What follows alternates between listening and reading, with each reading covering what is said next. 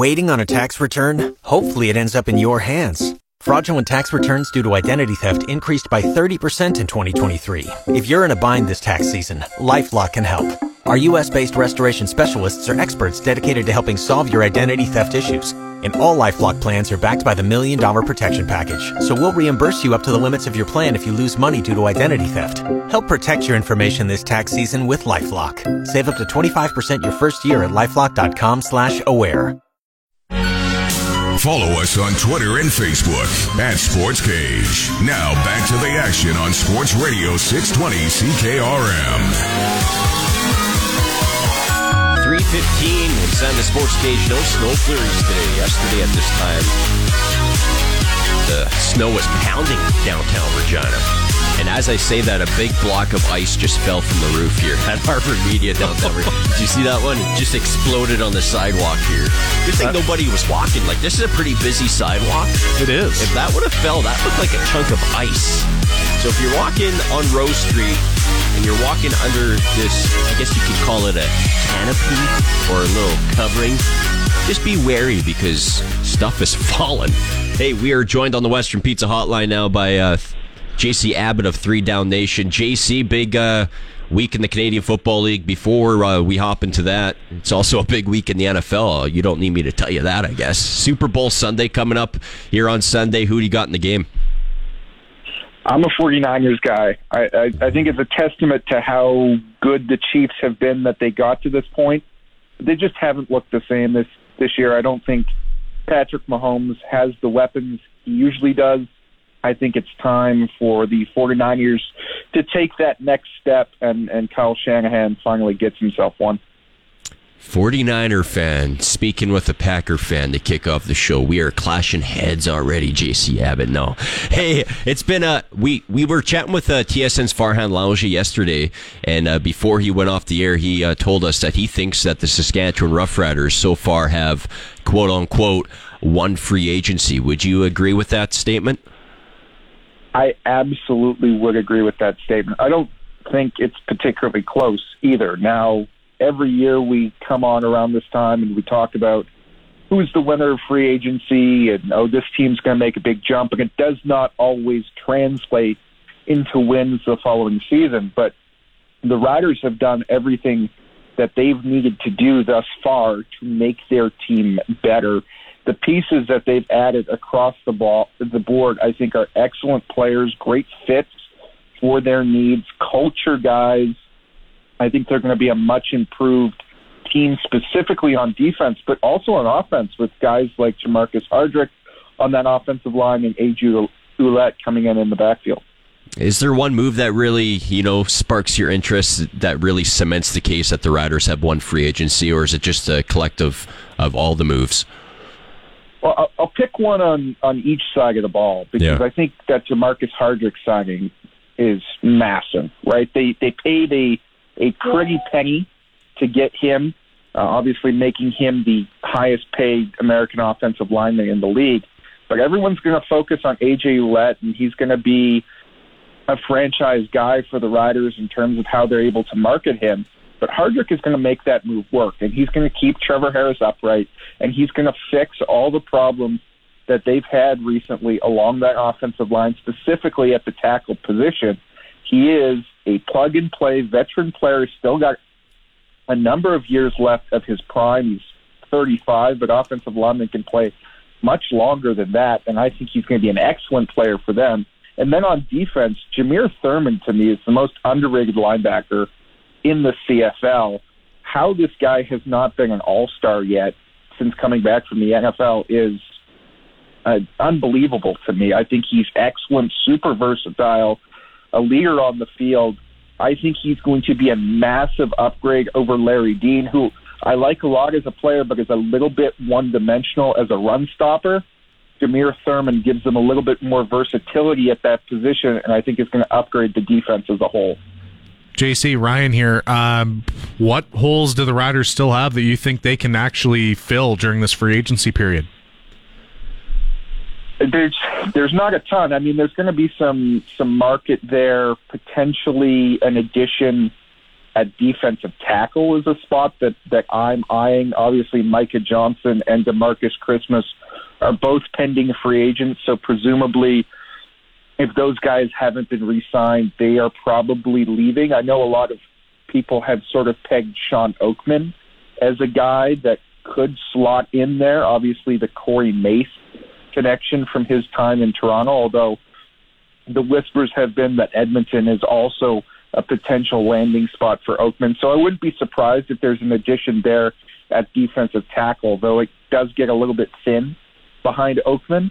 And other than that, I think you're just you're just rounding out some depth pieces. They they addressed the tackle spot again today with with uh, or sorry, excuse me, no, they didn't. The Calgary Stampeders did, but uh, there's some there's some defensive backs out there. You can add some depth at that position, but really the the heavy lifting has been done already.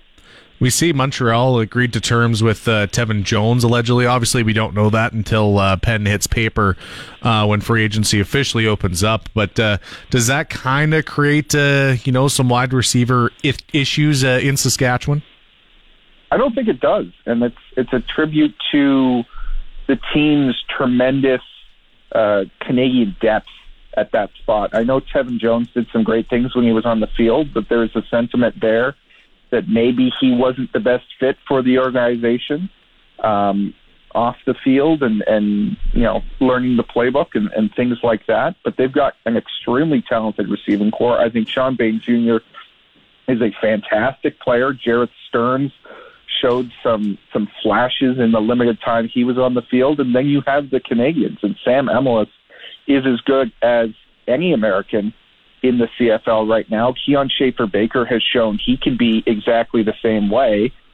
And you've got guys like Brayden Lenius who are coming back from injury who can also contribute as a as a major starter. So I'm not worried about that receiving corps in the slightest for the Riders. Sure, you add some pieces through your neg, neg list and through the scouting department, but I, I think they've got the guys there to have a very nice receiving corps for Trevor Harris. Uh, this is JC Abbott of Three Down Nation on the Western Pizza Hotline. A name that's being thrown around here in Riderville is uh, wide receiver Tim White. Uh, Tim White is he's what's his number going to be looking like? Is there any chance that he lands in Riderville? It will be pricey, I think, for what the Riders are going at at, at other positions. I, I don't know if necessarily that's a fit. Tim White is also going to have to to decide what he's willing to take because the market is not what he expected or what any of the major receivers who went to market expected. Um, I know White was asking for, for over $300,000 at the start, similar to what Dalton Schoen was asking for. It. Those offers simply weren't there. They weren't getting the Eugene Lewis or Kenny Lawler type money that they were expecting to get. So he's going to have to settle somewhere in the 220 230 range would be my guess, similar to what Schoen got to stay in Winnipeg. To me, the most natural fit for him is to return to Hamilton because that's where that money is going to be. I can't rule out Saskatchewan entirely as a possibility, but like I said, I'm I'm comfortable with their receiving score, corps there, and I, I don't think that is a position that is um, a high priority for them to target at this stage. And speaking of other guys that are going to be asking for a lot of moolah, one guy that comes to mind right away is uh, defensive end from the BC Lions, Matthew Betts. What's his potential contract going to be looking like? Well, it's it's slow and play here because he is asking for a ton of money, and I think the situation for him was sort of tied to to Brady Oliveira, who of course returns to Winnipeg for a bit of a hometown discount, but the two major players in the CFL, in my mind, for Betts have been a return to BC or Hamilton, who's trying to shell out some money on that defensive line. And both of those teams were also heavily involved in, in the sweepstakes for Oliveira and, and put some massive offers on the table. table. Now that money will shift wholly to Betts, but he also had three NFL workouts this offseason, guys, and there are some around the league who believe there's some serious interest there. He may be the rare CFL player because of his age and because you never know how serious an opportunity for a guy who's 29 years old is going to be south of the border, who could leverage NFL interest to gain himself more money in Canada because he can say, look, if it's not a three hundred thousand dollar offer like like I want, well, maybe I'll take a shot at the NFL. So uh, I think that's the situation there. I don't see that getting resolved before free agency opens. Yeah, and that's an interesting topic uh, as far as players going down south. Has there been any other discussions, anything that you know of, of star CFL players maybe taking a look at either the UFL or maybe a, a spot in minicamp in the National Football League? You, you can't rule anything out. The, the window is about to close for anybody who's under contract, so I don't anticipate we'll see any of those um, any more of those guys going down. There's some surprising names who I was a little bit shocked didn't get offers. Certainly, a couple of Montreal Alouettes and Mustafa Johnson and Reggie Stubblefield, who I'm extremely high on. But other than that, I'm not sure there's going to be a ton of movement there. Obviously, Qwan'tez Stiggers has a chance to get drafted in the NFL, which is an entirely different story. I think he would be the only other guy with serious interest. As for the UFL, I mean, that's a very real possibility. At a number of these positions, there's a bit of a financial squeeze. There's a shift in the marketplace because there's also more rookie talent available this year because of the combination of those two spring leagues and because it is a very strong Canadian draft class coming up. So there's some guys who normally you might see get signed in the CFL who the money's just not there for right now or the interest is just not there for. And they could absolutely see if there's potentially the opportunity to double dip and head down to the UFL, see if they can't do that, and then maybe return to the CFL midway through the year, like guys like Darnell Sankey have done in the past.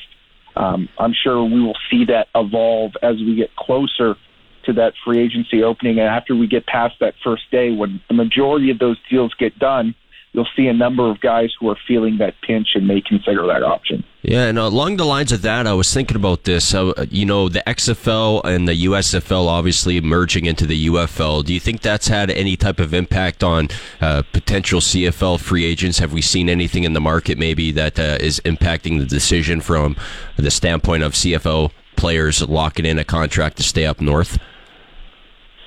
It absolutely is playing an impact from the team side of things because those teams, those two leagues combining means that there is half the opportunities for Americans in their home countries. I mean, for the last number of years, any scout in the CFL will have told you that we were not the first option for guys coming off the NFL or who didn't get their NFL opportunity. We were the third option at best. Now you're back to a situation where there's some uncertainty with those leagues. There's much fewer spots, and there's a huge influx of talent. If you look at the signings of rookies that have happened in the last month or so, it's a way more signings than we've been seeing in the month of January and February over the last couple of years. But it's also a higher caliber of talent that's coming up earlier. Guys who are you know, an NFL draft pick just one or two years ago are now signing back in Canada. So that's a good sign for the CFL. It's a huge influx of talent for the league. And that means teams are not as stressed to sign those mid tier or bottom of the barrel American free agents because they feel comfortable again in their ability to find replacement talent in the free agent market or in the scouting market. Yeah, those good points. Hey, I don't discriminate. I love all types of football. I'm looking forward to seeing what the UFL has to offer here once it uh, rolls around on the old TV screen. Spring football back. Hey, JC Abbott, Three Down Nation. Enjoy the Super Bowl here on Sunday, and I can't say I'm going to be wishing your team good luck because I am not cheering for them. But regardless, enjoy the football game. Well, thank you very much. Uh, Brock Purdy doesn't need your uh, best wishes. He's the greatest CFL quarterback that never was. Now he's going to be. That's the line of the day there. JC Abbott, Three Down Nation on the Western Pizza Hotline. Coming up after the break, we are going to head down to Chicago, Illinois, and chat with the play-by-play voice of the Chicago Blackhawks, Chris Vosters. You are listening to the Sports Cage on 620 CKRM.